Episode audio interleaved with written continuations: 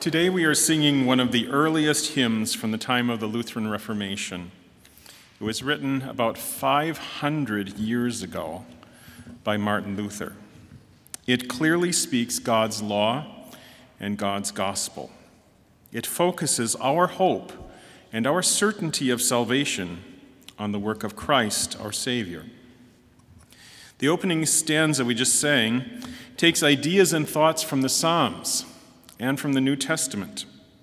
God delivers us by his strong right arm. He does wonders and miracles for our salvation, even greater than the miracle, the miracles he used to deliver Israel out of Egypt. These are the wonders that the Christian church proclaims from the first Pentecost onward. On that first Pentecost day, two thousand years ago, those who heard the apostles preaching in many languages said, "We hear them speak in our own tongues the wonderful works of God." We sing stanzas two and three.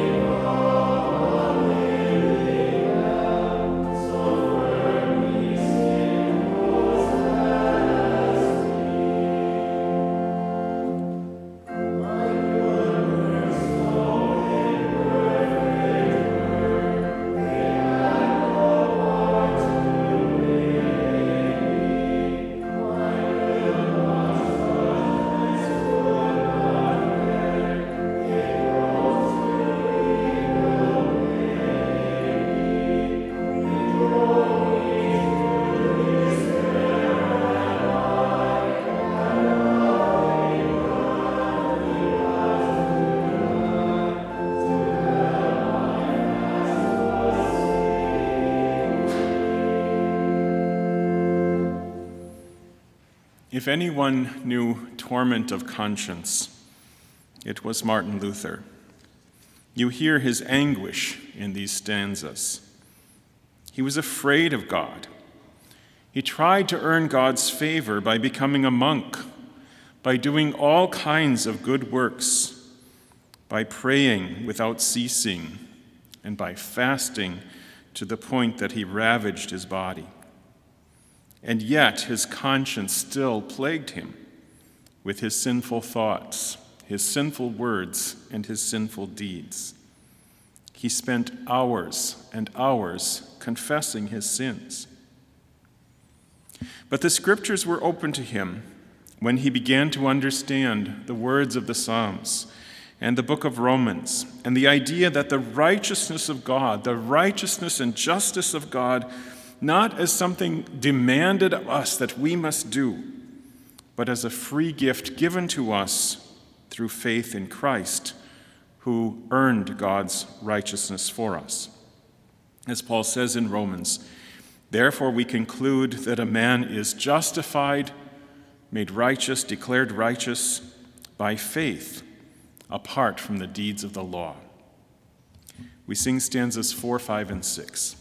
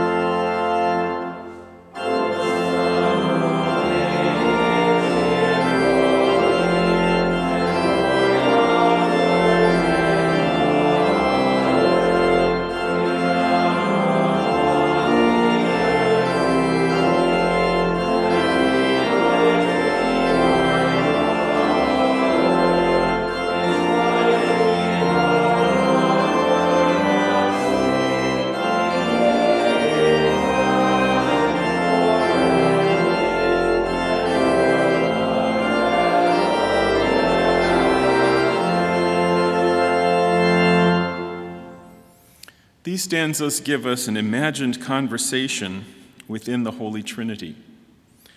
The work of our salvation is not simply the work of Jesus, but the work of the Father, the Son, and the Holy Spirit. The Father sends his Son as the best Christmas gift we could ever imagine. The Son becomes our brother, takes on our human flesh, except without sin, so that he might live a perfect and holy life in our place and die to pay for the penalty of our sins. And the Holy Spirit comes and proclaims this truth through word and sacraments, bringing faith and salvation to all who believe through the word and sacraments that we might have eternal life. For he says, God so loved the world that he gave his only begotten Son, and he that believes and is baptized shall be saved. The hymn continues with an imagined conversation from Christ to us, to us as his believers, his dear people. We sing stanzas seven and eight.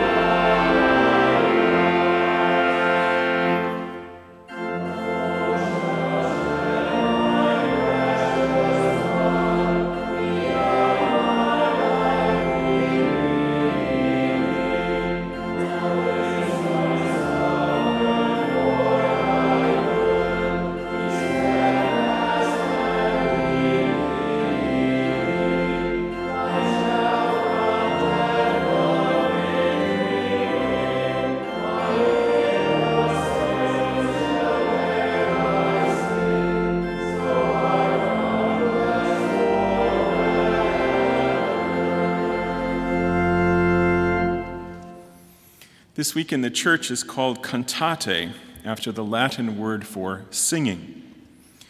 Singing God's praise goes back to the creation itself, when Scripture tells us the morning stars sang together at the creation of the world. And we remember that the angels sang when Jesus was born. Paul sang hymns when he was imprisoned for his Christian faith. And the book of Revelation describes the church in heaven singing the wondrous works of God. Saint Augustine says, "To sing is to pray twice."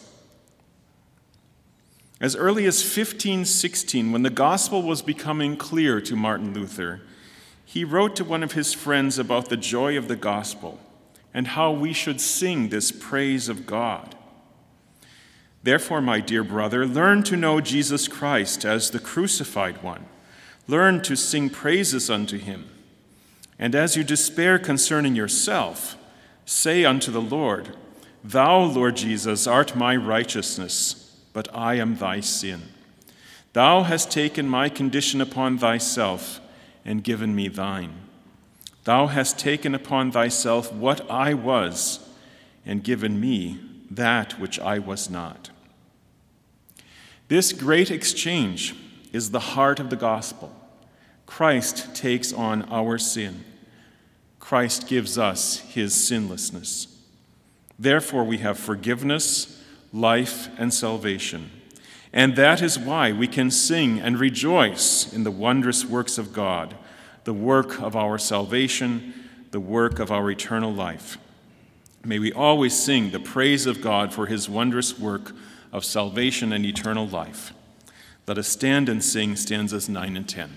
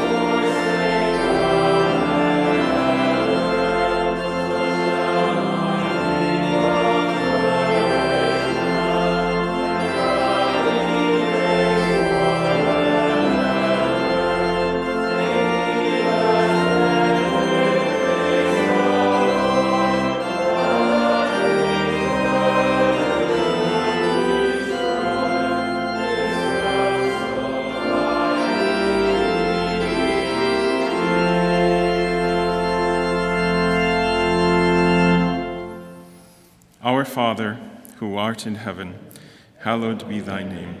Thy kingdom come, thy will be done, on earth as it is in heaven. Give us this day our daily bread, and forgive us our trespasses, as we forgive those who trespass against us. And lead us not into temptation, but deliver us from evil. For thine is the kingdom, and the power, and the glory, forever and ever. The peace of God, which passes all understanding, keep your hearts and minds through Christ Jesus. Amen.